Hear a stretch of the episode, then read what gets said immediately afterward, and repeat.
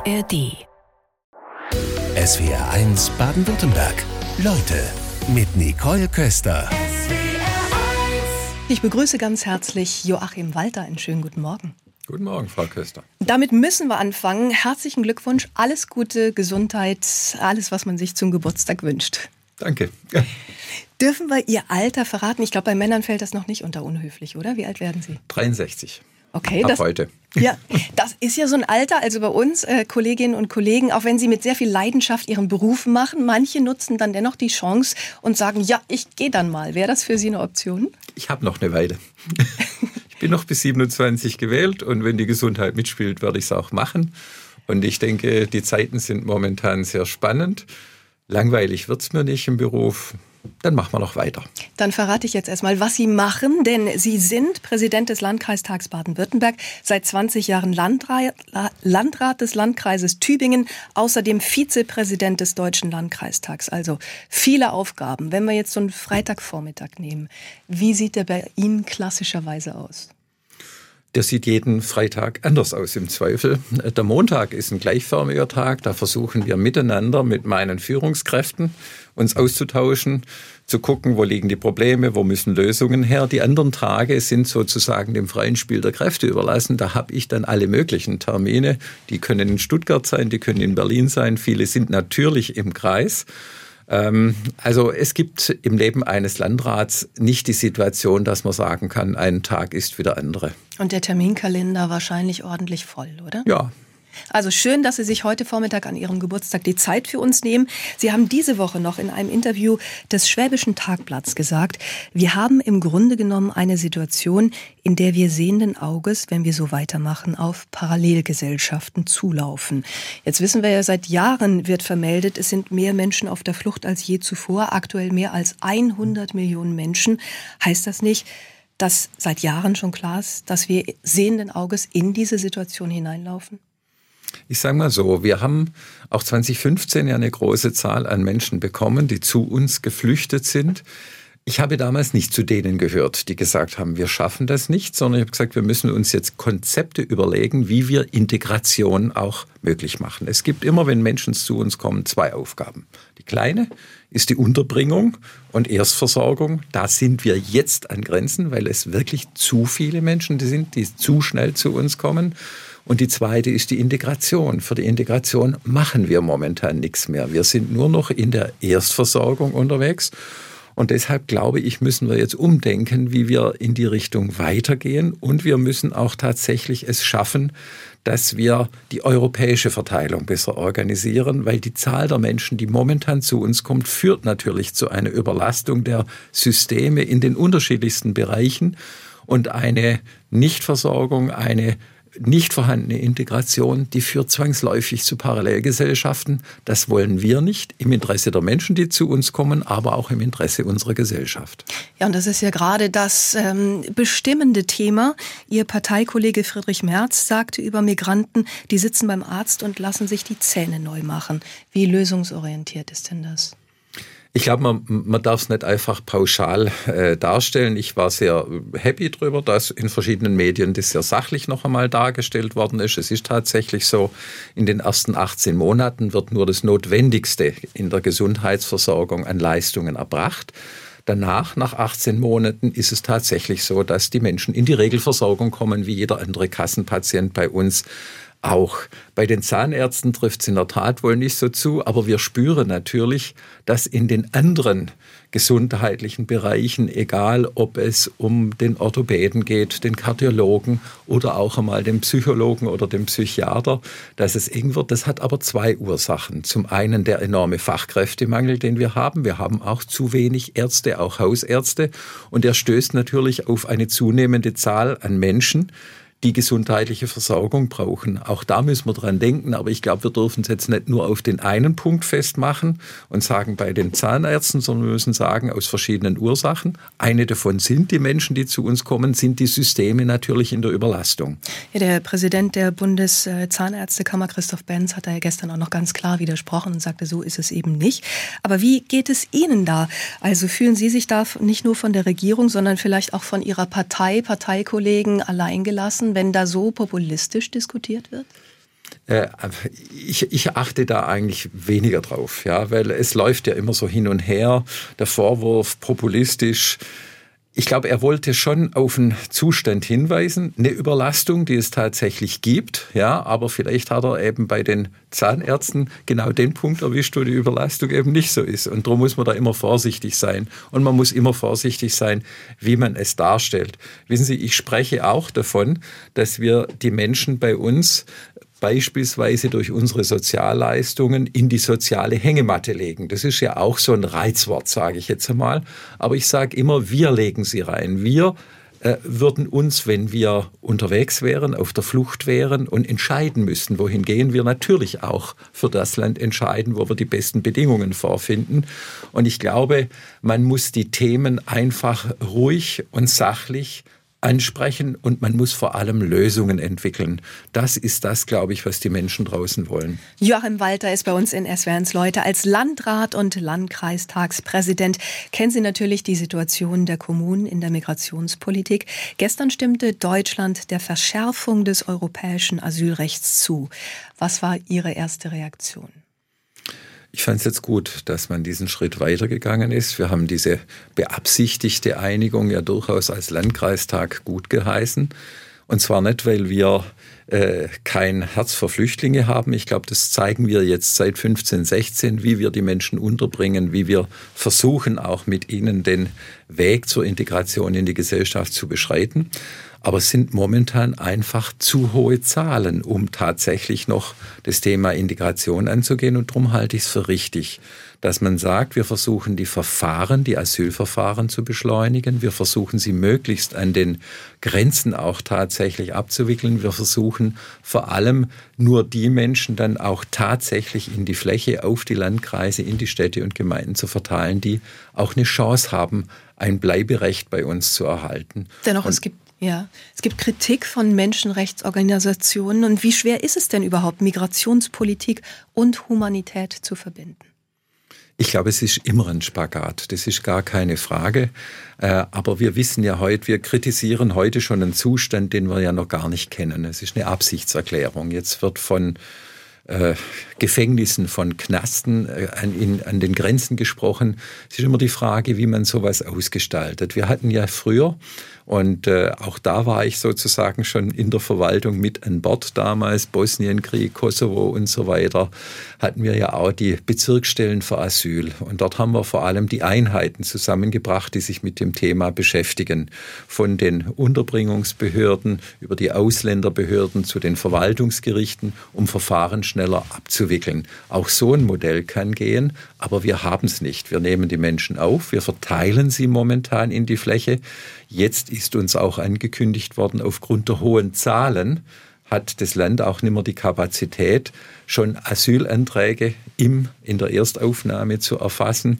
Und es führt natürlich auch dazu, dass es unten immer schwieriger wird. Und ich glaube, da müssen wir versuchen, uns organisatorisch anders aufzustellen und den Spagat zur Humanität durchaus zu wahren. Ich glaube, man kann es auch hinkriegen, aber man sollte nicht Zustände kritisieren, die noch gar nicht geschaffen sind, sondern man sollte darauf hinwirken, dass sie funktionieren, diese Einheiten. Es gibt ja die unterschiedlichsten Lösungsansätze. F D P-Bundestagsfraktionschef Christian Dürr hat den Stopp von Bargeldzahlungen an Geflüchtete gefordert. Das könnte sofort passieren, sagt er. Wäre das für eine Kommune eine Lösung? In der Tat, auch darüber haben wir nachgedacht. Wir hatten das ja früher, allerdings mit Naturalien. Das heißt, es sind da Essenspakete ausgeteilt worden. Man könnte es heute anders machen, indem man Einkaufsmöglichkeiten über Karten und so weiter, wir sind ja auch technisch viel weiter, schaffen könnte, dass die Menschen selber kochen und ein bestimmtes Maß an Geld zur Verfügung haben. Ich glaube, es könnte schon beim einen oder anderen zur Überzeugung führen, dass wir nicht ganz so attraktiv sind in Deutschland, und darum würde ich das nicht ausschließen. Können Sie uns mal beschreiben, wenn ich als Geflüchtete bei Ihnen in Tübingen ankomme, was für Schritte durchlaufe ich da? Ich habe ja schon einige durchlaufen. Sie haben schon einige Schritte durchlaufen. Sie sind in der Erstaufnahme des Landes kurzfristig gewesen, wenn Sie Asylbewerber sind. Anders ist es bei den Menschen aus der Ukraine. Die kommen oft direkt zu uns.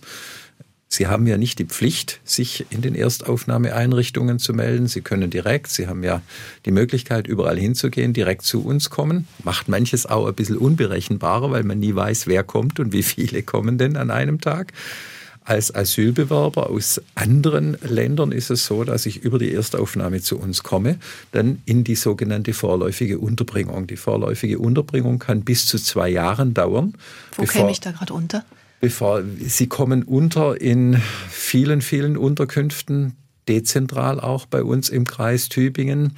Mittlerweile sind wir in der Auslastung so hoch, dass wir in absehbarer Zeit wohl wieder auf Hallen zurückgreifen müssen, weil wir einfach nicht schnell genug Wohnungen, Häuser und Ähnliches tatsächlich gewinnen. Wir müssen auch unser Ankunftszentrum aufgeben.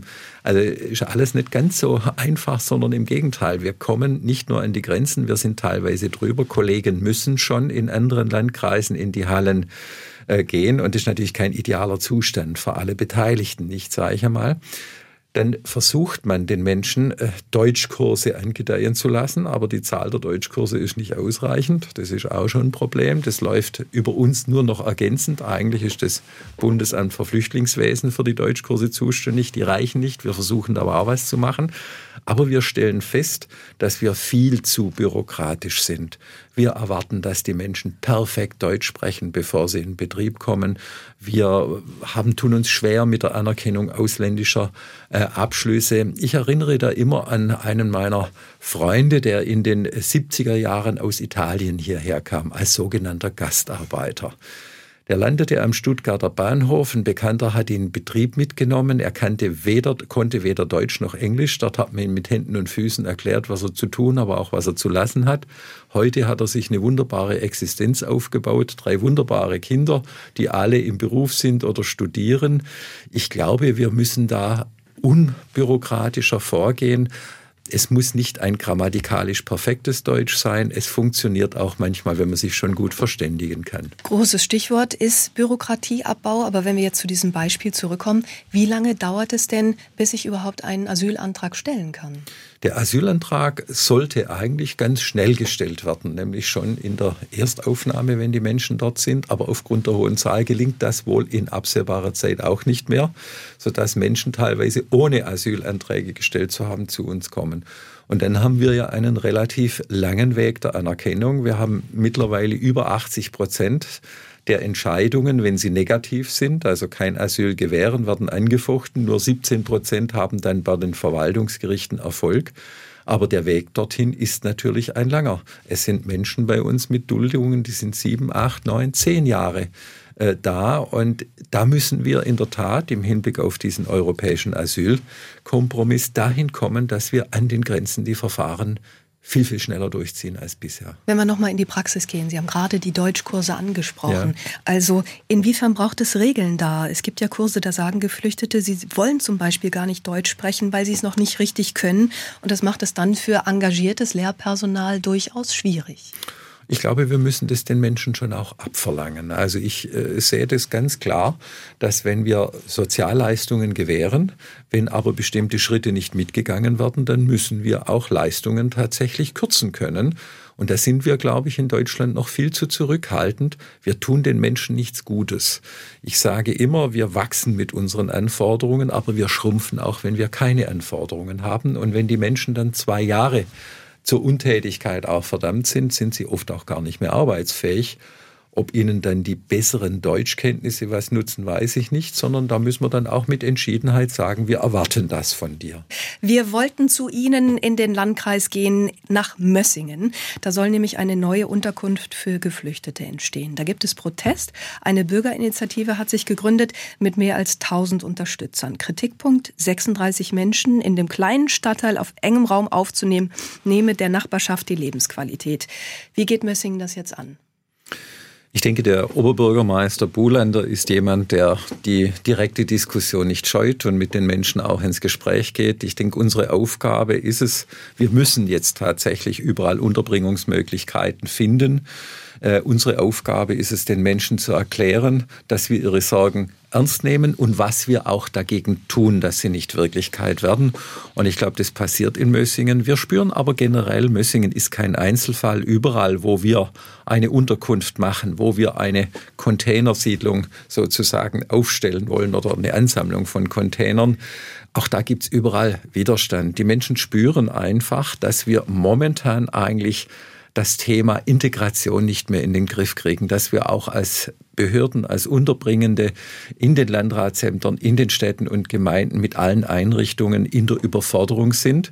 Und es führt natürlich auch dazu, dass sie reflexartig sagen, wir wollen die Menschen jetzt nicht bei uns haben. Wir können diesen Zustand aber momentan nicht in irgendeiner Weise abrupt beenden. Das muss auf der Bundesebene geschehen. Auch das versuchen wir zu vermitteln und versuchen gleichzeitig auch diese Kanäle in Richtung Bund zu geben. Ob sie alle gehört werden, wage ich noch zu bezweifeln. Wir wollen ja über Lösungen sprechen. Also wenn wir da bei dem Beispiel Mössingen bleiben, da gibt es ja weitere Sorgen. Hier wird gesagt, Kita-Plätze fehlen. Alleine Parkplätze gibt es gar nicht so viele. Also wie geht man da jetzt vor, um wirklich Lösungen zu finden? Da gibt es ja Ansätze. Es gibt Ansätze, aber wir scheitern ja auch an unserer überregulierten Welt in Deutschland. Ja? Wenn Sie dran denken, wir haben ja momentan mehrere Krisen gleichzeitig. Wir haben eine Fachkräftekrise, generelle Arbeitskräftekrise. Ich habe eine Gemeinde, die hat einen Kindergarten gebaut. Die Gruppen stehen leer, weil keine Erzieherin da ist.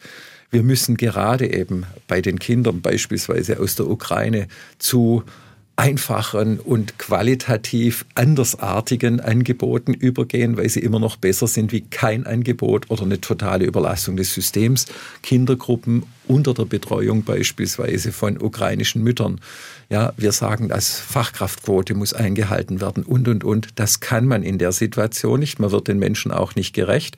Und da fordern wir ja vom Landkreistag, dass wir wirklich jetzt tatsächlich das Thema Deregulierung, Abbau von Regulierung angehen. Wir sind überreguliert. Wir sind mit Händen und Füßen gefesselt, gehen wir in einen Hürdenlauf. So kann man ihn nicht gewinnen. Und ich glaube, das würde uns auch gerade bei der Bewältigung der Flüchtlingskrise helfen. Ihr Credo ist ja, eine Beschäftigung ist ganz wichtig im Sinne der Integration. Sie haben das schon erlebt, zweitausendfünfzehn, zweitausendsechzehn. Was für Ansätze hat es da bei Ihnen gegeben? Es gab unheimlich viele Ansätze im Ehrenamt und wir haben selbst auch im Landratsamt einen Ansatz gewählt. Das war aus meiner Pressestelle heraus ein Impuls. Wir könnten doch eine Zeitung für Flüchtlinge machen und zwar mit Flüchtlingen. Und tatsächlich, man hat dann in den Unterkünften gefragt, wer hätte Lust. Es haben sich wirklich viele gemeldet. Und dann hat man provisorisch so eine Redaktion aufgebaut. Das Schönste war ein Erlebnis. Da hieß es, ja, wir haben jetzt äh, einen äh, dazu bekommen, einen Flüchtling, der ist aber Analphabet. Da sage ich, um Himmels Willen, was macht ihr mit ihm in der Redaktion? Der fotografiert, hieß es dann. Ja. Und tatsächlich, wir haben heute fünfundvierzig Menschen durch dieses Redaktionsteam sozusagen, ich sage immer durchgeschleust. Die sind alle gelandet in dieser Gesellschaft. Existiert das noch? Es existiert immer noch, hat mittlerweile, ist nicht mehr eine Wandzeitung wie in den Anfängen, in den Unterkünften, sondern die gehen jetzt über die sozialen Medien, haben dreieinhalb bis vier Millionen Klicks bis hinein in den Mittleren Osten. Und wir legen Wert darauf, dass wir Dinge erklären, dass wir nicht Politik machen in irgendeine Richtung oder Meinungsmacher sein wollen, sondern wir wollen Dinge erklären. Was funktioniert wie in Deutschland? Warum ist es so wichtig, die deutsche Sprache zu sprechen zum Beispiel? In welcher Unterkunft sind Sie persönlich zuletzt gewesen? Wir haben eine Unterkunft direkt neben dem Landratsamt. Das war damals fünfzehn ein Signal. Wir konnten ein Landesgrundstück mit Erbpacht oder mit einem Fünfjahresvertrag bauen. Das ist natürlich jetzt schon viel länger drauf. Und ich habe gesagt, wir bauen diese Unterkunft direkt neben das Landratsamt, um den Menschen im Kreis auch zu zeigen, wir wollen die Leute nicht nur zu euch rausschieben, sondern wir haben sie auch hier. An der Unterkunft komme ich täglich vorbei. Ich gucke immer wieder mal rein. Unser Ankunftszentrum ist auch ein Bereich, wo ich immer wieder mal versuche reinzuschauen, sage ich jetzt einmal. Und ich habe natürlich ständig Kontakt mit denen, die auch da in der direkten Betreuung sind und erfahre so, wohin die Tendenzen gerade laufen, woher die Menschen kommen beispielsweise, die ursprünglich aus der Ukraine stammen und jetzt bei uns sind. Die Landräte haben einstimmig im Juli eine Resolution verabschiedet. Da ging es um weitreichende Maßnahmen zur Steuerung und Begrenzung von Migration. Was ist seitdem passiert? Tja, da bin ich schnell fertig mit der Antwort. So furchtbar viel ist nicht passiert. Es waren ja vor allem Forderungen, die in Richtung Bundesebene gegangen sind. Wir sind jetzt schon mal glücklich, dass überhaupt das E U-Asylpaket verabschiedet worden ist. Da gab es ja unterschiedliche Auffassungen in den Parteien in der Bundesregierung. Wir brauchen aber zum Beispiel auch das Thema Rückführungsabkommen. Wir müssen Straftäter zurückführen können in diesem Land. Dafür braucht man Abkommen mit den Ländern. Und ich denke, da wäre es auch an der Zeit, dass sowohl der Kanzler als auch die Außenministerin das zur Chefsache machen. Benin-Bronzen überreichen ist wichtig und gut, aber momentan müssen wir auch Rückführungsabkommen dringend vereinbaren. Und da braucht es die Chefs dafür. Das kann nicht irgendein Beauftragter in der Bundesregierung machen, wie wir ihn jetzt haben. Denken Sie zurück, wie das Türkei-Abkommen äh, fünfzehn sechzehn zustande kam. Damals ist die Kanzlerin selbst in die Verhandlungen eingestiegen. Ich glaube, das wird von den Ländern auch erwartet. Wir wollen gar nicht so abweichen von den Themen, sondern konkret bei ja. dem Thema Migration bleiben. Da gab es ja am Mittwoch einen zweiten Brandbrief ans Land. Überschrift: Städte und Landkreise fordern dringend Unterstützung. Was können wir da schlussfolgern? Der Landesregierung ist es egal, was in den Kommunen passiert oder auch nicht passiert? Nein, überhaupt nicht. Mit der Landesregierung arbeiten wir in der Tat sehr, sehr gut zusammen. Wir haben einen engen Draht. Wir als kommunale Landesverbände haben jeden Monat mit dem Staatssekretär im Justizministerium, mit Herrn Lorek eine Schalte, sind in engstem Austausch mit Ministerin Gentges, finden da auch sehr viel Verständnis. Wir brauchen wechselseitig Verständnis füreinander. Wir müssen uns gegenseitig unterstützen. Das Land sucht ja auch Erstaufnahmeeinrichtungen und findet sie nicht, weil es überall Widerstände gibt. Die großen, ich, ich komme immer wieder drauf zurück, wirklich die großen Weichenstellungen müssen tatsächlich im Bund passieren jetzt. Da gehört das Thema Rückführung dazu, weil wir müssen auch diejenigen, die kein Bleiberecht haben oder die auch strafrechtlich in Erscheinung treten, konsequent zurückführen können. Das erwartet die Bevölkerung zu Recht von einem Staat. Und wir müssen die Asylverfahren auch beschleunigen. Ja, das geht alles viel äh, zu langsam. Und wir brauchen eine bessere Arbeitsmarktintegration. Ich hatte vorhin schon angesprochen, wir sind viel zu umständlich, viel zu bürokratisch, beispielsweise bei der Anerkennung ausländischer Abschlüsse. Nicht alle, die zu uns kommen, wollen und können arbeiten. Beides muss man sehen. Aber die, die wollen, die müssen wir tatsächlich viel schneller in den Arbeitsprozess bringen. Auch da wäre schon ein Stück weit geholfen. Da fehlt uns einiges. Also das ist ja eine Forderung, die in anderen Ländern jetzt auch immer wieder zu hören ist, beispielsweise in Österreich. Aber vielleicht können Sie uns beispielhaft mal sagen, eine vierköpfige Familie zum Beispiel aus der Ukraine erhält welche Leistungen? Wir haben das tatsächlich mal erfasst und man muss immer aufpassen, dass man, wenn man diese Zahlen nennt, aber sie sind überall nachzulesen, nicht irgendwelche Ressentiments schürt, aber das ist einfach die Wirklichkeit und die müssen wir ansprechen.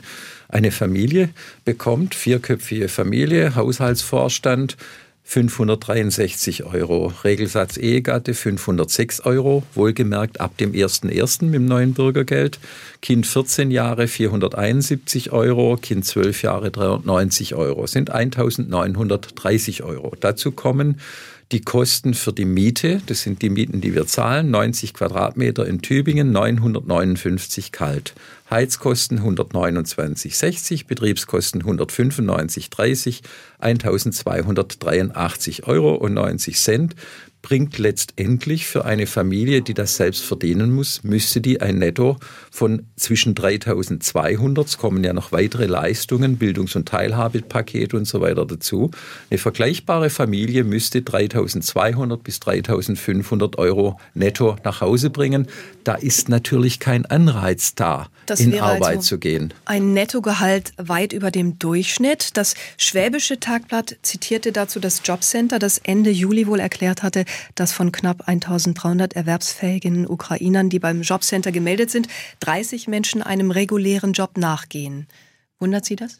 Nein. Bei den Sätzen kann es einen nicht wundern und da haben wir einfach eine falsche Weichenstellung. Ich hatte vorher davon gesprochen, wir führen die Menschen damit in eine falsche Richtung. Wir legen sie in die berühmte soziale Hängematte, nicht sie selbst gehen den Weg. Wenn wir sowas angeboten kriegen würden als Menschen, die auf der Flucht sind vor Krieg, Vertreibung oder Ähnlichem, würden wir uns genauso verhalten. Wir machen das falsch und wir müssen das korrigieren. Wenn wir es korrigieren, werden wir schnell eine bessere europäische Verteilung hinkriegen. Da bin ich überzeugt davon. Wenn Sie sagen schnell, wie unbürokratisch lässt sich das denn lösen? Es muss tatsächlich über gesetzliche Verfahren laufen. machen. Da muss der Bundestag entsprechende Entscheidungen treffen. Es muss auch überlegt werden, ob man tatsächlich den sogenannten Rechtskreiswechsel, das heißt den Wechsel von den Kosten, von der Kostenerstattung über das Asylbewerberleistungsgesetz hin äh, zu den Regelsätzen im S G B zwei, also besser bekannt als Hartz vier, ob man den nicht rückgängig macht. Ich meine, man kann es.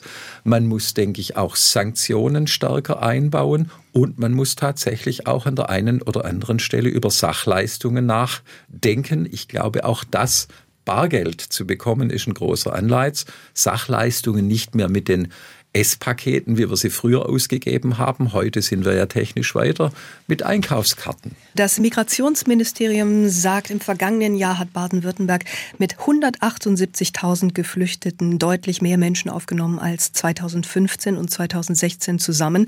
Das heißt natürlich, wir stehen vor großen Herausforderungen.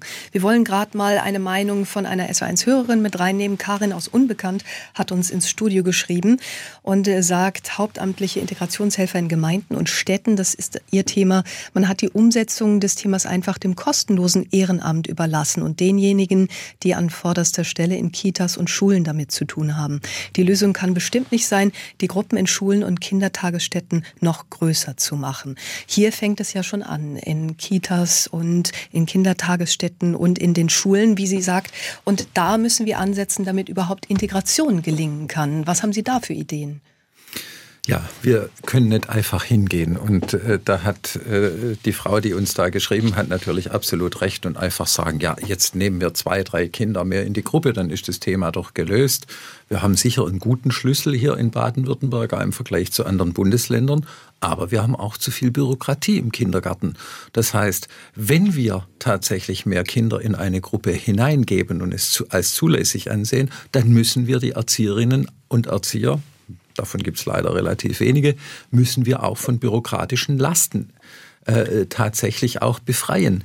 Das gilt in vielen Berufen. Es geht nicht einfach so. Und was das Ehrenamt angeht, wir kommen schlicht und ergreifend mit den hauptamtlichen Kräften. Ich habe dreiundzwanzig Kräfte, Integrationshelfer, die aber wirklich nur mit der Erstunterbringung jetzt beschäftigt sind bei uns, wenn die Leute zu uns kommen. Wir kriegen es nicht hin und aufs Ehrenamt kommt zu viel zu und ich spüre auch im Ehrenamt trotz eines wirklich großen Engagements bei vielen, aber zunehmend auch Frustration und Überlastung. Und wir haben ja, gerade wenn wir bei diesem Beispiel sind, Kindertagesstätten und Schulen, uns fehlen einfach die Erzieherinnen und Erzieher, uns fehlen die Lehrerinnen und mhm. Lehrer. Also, welche Lösung kann es da sein? Wir reden so oft davon, ja, man muss diesen Beruf attraktiver machen. Geld ist die eine Lösung, was noch? Ich denke, es ist tatsächlich auch die gesellschaftliche Anerkennung, die ein Stück weit fehlt. Ja, die Kindergärtnerin, so werden Erzieherinnen traditionell aus früheren Jahrzehnten oft bezeichnet, die sitzt eben am Sandspielkasten und macht nichts. Pustekuchen. Eine unheimlich anspruchsvolle Aufgabe auch, ja. Wir haben sicher auch nicht die einfachsten Kinder generell momentan. Vielleicht auch nicht die einfachsten Eltern? Manchmal auch nicht die einfachsten Eltern. Das sind richtig hohe Anforderungen, die an Erzieherinnen und Erzieher auch gestellt werden. Und da muss ich ehrlich sagen, wir sollten da in der Tat auch als Gesellschaft diesen Beruf äh, auch deutlich mehr wertschätzen. So ähnlich ist es wie mit den Pflegerinnen und Pflegern bei Corona. Die haben wir vom Balkon beklatscht und dann war es rum. Wir müssen das dauerhaft machen. Für welch brauchen wir auch noch eine aufgewertete Ausbildung. Ein Erzieher oder eine Erzieherin kann mit dem Gehalt keine Familie ernähren, aber hat eine gesellschaftlich unheimlich wichtige Aufgabe. Wie Allerdings lässt sich Wertschätzung, wenn Sie über dieses wichtige Thema sprechen, wie lässt sich denn Wertschätzung in einer Gesellschaft dann wieder etablieren? Es war ja früher mal so, dass man gesagt hat, ja, ein Lehrerberuf ist auch was wert. Das ist heute ähm, meines Erachtens nicht mehr so. Vielleicht müssen wir da einfach auch mal in andere Länder schauen, wie die es machen. Ich habe jetzt auch keine Patentrezepte, wie man von heute auf morgen im Grunde genommen diese, diese Achtung auch vor der Aufgabe, die da erledigt wird, wieder, wieder herstellen kann. Ich glaube, wir müssen es immer wieder betonen, nach außen, auch in der Politik und eben nicht nur mit Rezepten kommen und sagen, drei Kinder mehr in die Gruppe und gut ist. Nein, das funktioniert nicht, sondern wir müssen auch zeigen, was in, dieser, in den Bereichen auch geleistet wird im Kindergarten. Die frühkindliche Erziehung ist wirklich enorm wichtig für die Weiterentwicklung der Kinder. Darauf haben wir ja auch Wert gelegt, aber dann müssen wir das auch immer und immer wieder nach außen sagen und nicht nur den Kindergarten wie eine Verwahranstalt behandeln. Er ist einfach wesentlich mehr. Joachim Walter ist bei uns in S W R eins Leute. Wir wollen über Ihren Lebensweg sprechen. Ihr Geburtstag heute. In Rottweil sind Sie geboren. Die meisten denken bei Rottweil gleich an die Hunderasse, an die Rottweiler. Hat das was mit der Stadt zu tun? Ja, in der Tat gab es einen Züchter, das kann ich mich als Kind noch daran erinnern, der die Hunde hatte, die ihm wohl gelegentlich immer wieder mal ausgebüxt sind mitten in der Stadt, was für ziemlich Aufregung gesorgt hat. Aber ich habe keinen Rottweiler. Das wäre jetzt meine nächste Frage gewesen, ja. Was sind denn so drei Dinge, die man über die Stadt Rottweil wissen muss? Ich glaube, es ist die älteste Stadt Baden-Württembergs. Es ist die älteste Stadt Baden-Württembergs, in der Tat, eine römische Gründung. Und dann muss man natürlich in Rottweil einfach die Fasnet kennen. Ich bin mittlerweile seit, ich bin ja jetzt dreiundsechzig, bin aber seit fünfundsechzig Jahren Mitglied in der dortigen Narrenzunft und das sind die höchste Feiertag, wie man in Rottweil sagt und da bin ich auch dort, denn in Tübingen braucht man an der Fasnacht den Landrat nicht so sehr und dann flüchte ich nach Rottweil, schlüpfe in mein Narrenkleidle rein und genieße zwei Tage Fasnet. Das Narrenkleidle ist dann wahrscheinlich etwas Klassisches, ich komme jetzt aus dem Sauerland, ja. Da ist dann eher Karneval in Köln kenne ich dann und so ja. weiter, da verkleidet man sich. Haben Sie sich mal als was an, ganz anderes verkleidet? Nein, ich bin nie dazugekommen, weil ich meiner Rottweiler Fasnet immer treu geblieben Sie bin. Sie sind da verpflichtet ich wahrscheinlich. Ich kenne keine andere. Ich bin nicht verpflichtet. Das ist ein hoher Genuss für mich. Wie ist es denn mit der Leidenschaft für die Politik? Wie ist die bei Ihnen entstanden? Sie sind, wie so viele Politiker, erstmal Jurist. Ja, aber ich war davor schon äh, in der Tat politisch äh, aktiv. Ich habe äh, in meiner ganz frühen Zeit eine Partei mitgegründet, die heute in Baden-Württemberg mit an der Regierung ist, nämlich die Grünen. Bin dann aus verschiedenen Gründen ausgeschieden, war dann lange Jahre nicht in einer Partei, aber immer politisch interessiert und habe mich dann für die C D U entschieden. Und zwar, wie ich in Tübingen Landrat war nach zwei Jahren, denn in Tübingen in der C D U zu sein, ist kein Zeichen von Opportunismus. Und äh, ich habe mich da eigentlich immer wohlgefühlt, bin aber nicht so sozialisiert, dass ich von klein auf sozusagen in der Politik war. Und ich bin natürlich erstmal immer noch Kommunaler. Die Leidenschaft habe ich wie in meiner ersten Stelle beim Landratsamt damals äh, entdeckt. Das war das Landratsamt in Balingen. Und ich habe einfach gespürt, in der Kommunalpolitik ist man sehr sachorientiert unterwegs. Da gibt es über die Parteigrenzen hinweg oft Entscheidungen, die würden so auf Landes- oder auf Bundesebene wahrscheinlich nicht zustande kommen, weil man einfach der anderen Partei, die einen Antrag gestellt hat, nicht Recht geben möchte. Das schätze ich an der Kommunalpolitik und äh, ich hoffe, dass wir uns das auch weiter für die Zukunft gut bewahren können. Wobei ja gerade die Kommunalpolitik große Probleme hat, überhaupt Freiwillige, wenn man das so sagen kann, überhaupt noch zu finden. Wer möchte denn Bürgermeisterin oder Bürgermeister werden? Was würde Sie jetzt, wenn Sie noch mal jung wären, an diesem Beruf heute noch reizen? Man wird sicher die eine oder andere Überlegung mit der Erfahrung, die man gemacht hat, anstellen. Es ist ja bekanntlich so, wenn man in Dinge reingeht, wo man nicht alles kennt, was an gut, Risiken da ist. Das gilt im gesundheitlichen Bereich für manche Operationen oder Ähnliches. Aber ich glaube, ich würde mich äh, wieder dafür entscheiden, weil ich glaube, dass man mehr an der kommunalen Ebene gestalten kann als an vielen anderen Ebenen. Wir sprechen davon, dass die kommunale Ebene, die Stadt, die Gemeinde, der Landkreis, das sind die Orte der Wirklichkeit. Da nimmt der Bürger den Staat wahr. Und ich glaube, wenn wir es schaffen, das Vertrauen der Menschen in unsere kommunale Ebene zu erhalten und wenn uns Land und Bund dazu auch ermöglichen, dafür brauchen wir auch die Mittel und die Unterstützung, dann tut es diesem Land gut und dann können wir Krisen bewältigen. Wir haben es ja gezeigt, seit fünfzehn sind wir Krisenbewältiger und wir sind auch Zukunftsmanager als Landkreise. Stichwort Transformation. Wir sind diejenigen, die die Genehmigung von Windkraftanlagen und, and- und Photovoltaikanlagen und viele mehr auf die Reihe bringen müssen. Da läuft ganz viel bei uns zusammen.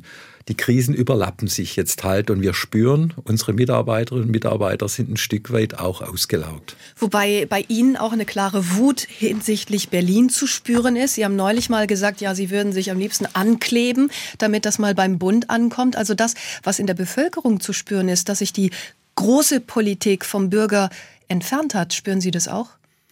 Ich spüre das durchaus auch und äh, ich glaube, es ist einfach wichtig, dass man da zueinander in gutem Kontakt bleibt. Wie gesagt, auf Landesebene haben wir diesen Kontakt, da sind wir auch in intensivem Kontakt, gerade was die Flüchtlingsfrage angeht. Das Justizministerium wirklich bietet uns alle Möglichkeiten zum Austausch und auch wirklich zu gegenseitiger Unterstützung. Beim Bund fehlt das noch. Das haben wir fünfzehn, sechzehn an, am Anfang auch erlebt. Ich sage immer, die Tür zum Bundeskanzleramt, die mussten wir fast einschlagen, in Anführungszeichen, natürlich nur symbolisch, bis wir dann gehört wurden. Wie wir dann aber gehört worden sind, hat sich das eine oder andere in der Tat dort auch geändert, weil man einfach wahrgenommen hat, was los ist. Es wird häufig einfach als Gejammer der kommunalen Ebene abgetan. Wird alles schon nicht so schlimm sein, und sie haben es ja immer hingekriegt. Wissen Sie, wir haben auch die letzten Jahre, wenn ich in der Bevölkerung so gucke, das kommt ja jetzt ganz überraschend, dass es auf einmal, dass wir an Grenzen kommen. Davor warnen wir ja schon eine schöne Zeit. Wir haben viel Erfahrungen aus fünfzehn, sechzehn gemacht, die wir auch umgesetzt haben. Aber jetzt sind wir wirklich an einem Punkt, wo wir so nicht mehr weiterkommen. Und drum, ich bin kein Wutlandrat, um das deutlich zu sagen. Und ich möchte auch den Gesprächskontakt überhaupt nicht abreißen lassen, wenn wir uns tatsächlich mal in Berlin, in welcher Form auch immer, zeigen. Die einen sprechen von Anketten, die anderen von Ankleben. Dann geht es immer darum, dass wir konstruktiv einen Weg mit der Bundespolitik finden, um die Themen auch zu bewältigen. Na, heute zum Geburtstag führen Sie sicherlich auch noch einige Gespräche. Gab es denn schon ein Ständchen? Noch nicht. Doch, meine Frau hat mir heute früh eins gesungen, beim Frühstück. Bürokratieabbau ist das große Stichwort. Industrie- und Handelskammern klagen über zu viel Bürokratie. Genauso, wenn wir jetzt Landwirtschaft nehmen, die Pflege, wir können sämtliche Branchen durchnehmen. Haben Sie mal ein Beispiel, wo Sie Bürokratie haben Bürokratie sein lassen und einfach Fünfe haben gerade sein lassen?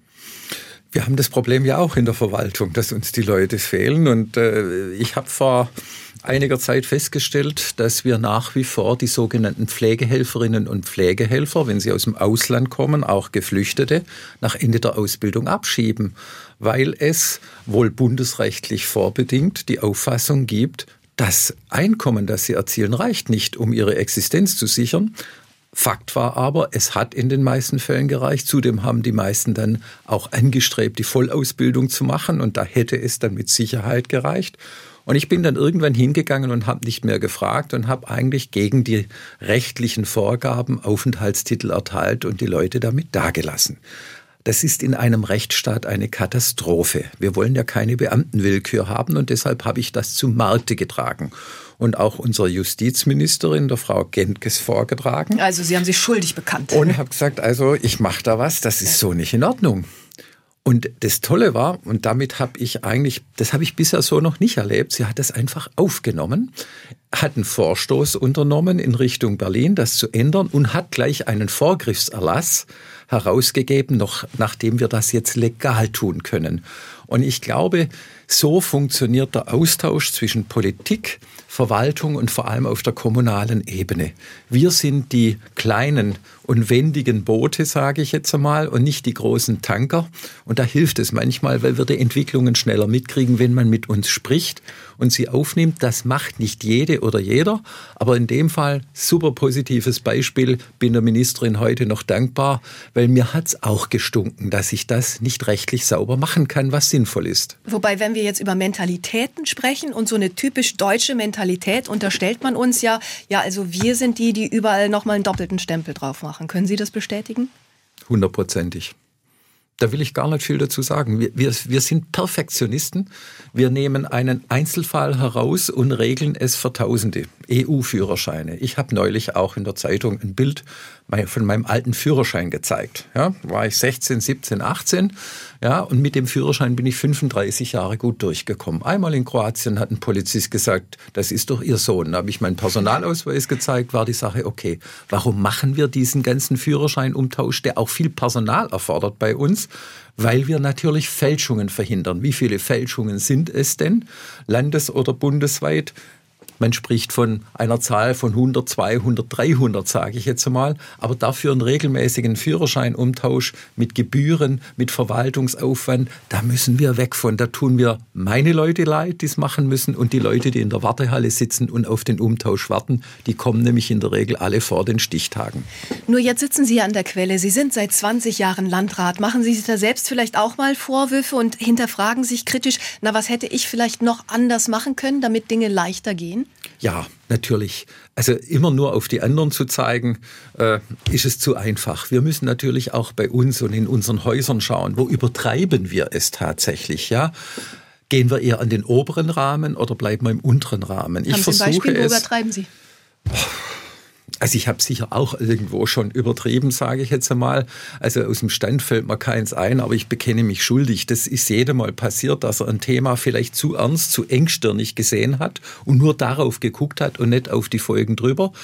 Äh, man wächst da ein Stück weit auch im Laufe der Zeit mit der Erfahrung und erkennt, hoppla, ich muss auch gucken, was passiert drumherum.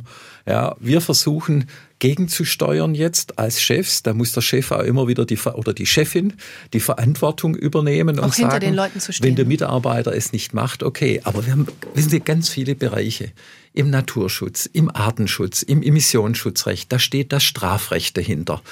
Und da haben Beamte natürlich auch eine Hemmung, Fehler zu machen, weil sie befürchten, wenn ich eine entsprechende emissionsschutzrechtliche Genehmigung erteile äh, oder irgendeinen Zustand, der momentan da ist, nicht sofort richtig ahnde, stehe ich selbst auch vorm Strafrichter. Wir haben keine Fehlerkultur und wir haben eine Kultur des Misstrauens zwischen den Verwaltungsebenen. Berichtspflichten ohne Ende, Rechenschaftsberichte. Äh, bei Projektfinanzierungen, bis Sie so ein Projekt haben, haben Sie unheimlich viel Papier ausgefüllt. Da ist der Verwaltungsaufwand höher als der Nutzen manchmal. Ich glaube, da müssen wir einfach Misstrauen abbauen. Wir als Kommunale nehmen das Geld, das wir für Flüchtlinge kriegen, nicht für die Freibäder, ja, die wir dann bauen oder sowas, sondern wir verwenden die Gelder genauso, wie sie verwandt werden müssen. Und da braucht es nicht hunderte von Hin- und Herberichten, um zu gucken, da kann man auch mit Stichproben arbeiten. Danke, dass Sie sich heute Vormittag die Zeit genommen haben für S W R eins Leute. Ich bedanke mich. S W R eins Baden-Württemberg. Leute, wir nehmen uns die Zeit.